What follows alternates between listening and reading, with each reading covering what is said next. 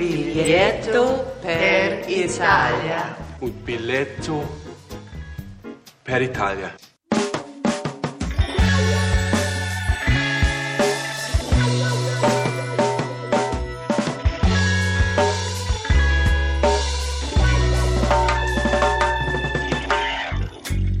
Per le Olimpiadi di Italiano, come forse ricorderete, le iscrizioni delle scuole italiane si sono ormai chiuse, mentre invece restano aperte fino al 28 febbraio le iscrizioni per le scuole di italiano all'estero. E proprio a questo proposito vi facciamo ascoltare le voci che Cristina Faloci ha raccolto alla conferenza stampa di presentazione delle Olimpiadi di Italiano riguardanti l'italiano all'estero, e cioè Massimo Riccardo, direttore centrale per la promozione della cultura e della lingua italiana all'estero, e Beatrice Vano, che è stata fra gli studenti premiati nella scorsa edizione, che ci racconta il suo soggiorno premio in Germania.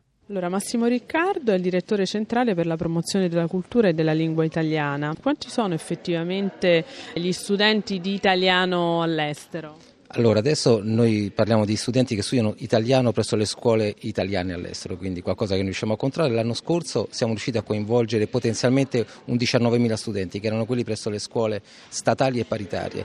Quest'anno allarghiamo eh, la possibilità di partecipare alle Olimpiadi italiano anche agli studenti di italiano delle sezioni di italiano presso scuole internazionali e scuole europee e di conseguenza riusciamo a raggiungere più o meno una platea di quasi 30.000 studenti. In che senso i ragazzi possono essere il veicolo ideale della promozione per l'italiano? Ma secondo noi la lingua italiana è un fattore fondamentale di promozione del sistema e di sistema paese. Pensiamo che la scuola italiano e, di italiano e l'italiano siano degli strumenti per promuovere la lingua italiana all'estero e quindi promuovere quindi il sistema paese all'estero. Parliamo anche del premio per questi ragazzi vincitori, uno dei più ambiti appunto questo soggiorno fuori dall'Italia. Che cosa avete potuto offrire nella scorsa edizione? Alla scorsa edizione hanno passato degli stage in alcune scuole nostre all'estero eh, che erano, se non ricordo male, era Barcellona, Madrid, Parigi e Casablanca e adesso quest'anno insieme al MIUR stiamo mettendo così insieme un sistema simile a quello perché sembra che gli studenti l'abbiano molto apprezzato e ci consente un po' di lo scambio nei due sensi, non soltanto agli studenti italiani all'estero di vedere l'Italia attraverso le Olimpiadi, ma anche ai loro colleghi che studiano nelle scuole italiane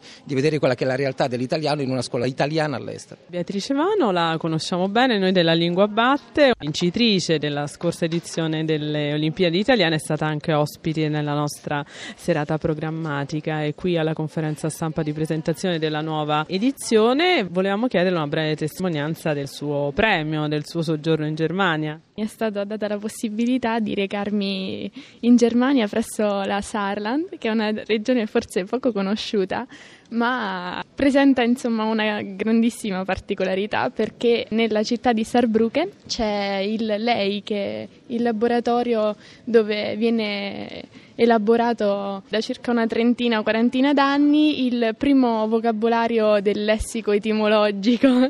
Viene condotta dal professor Pfister una ricerca sull'etimologia delle parole. È un progetto che dovrebbe terminare nel 2032. Il professore che ha 80 anni ed oltre ha già nominato il suo successore ed è un lavoro molto certosino e impegnativo per cui si analizza eh, l'origine di una parola sin dalla sua prima comparsa, dalle sue radici questo lavoro richiede eh, all'incirca appunto un mese di tempo per ogni parola. Insomma, anche con la collaborazione di alcune università italiane si cerca di eh, accelerare questo lavoro che è enorme. Ne abbiamo parlato anche noi alla Lingua Batte, infatti. Senti, cosa vedi per il tuo futuro a livello di studio? Ho terminato gli studi classici, ho frequentato il liceo classico ed ora eh, frequento l'università di medicina qui alla Sapienza e questa è la strada che ho scelto per me e spero insomma di poter scrivere un giorno qualcosa, di pubblicare qualcosa.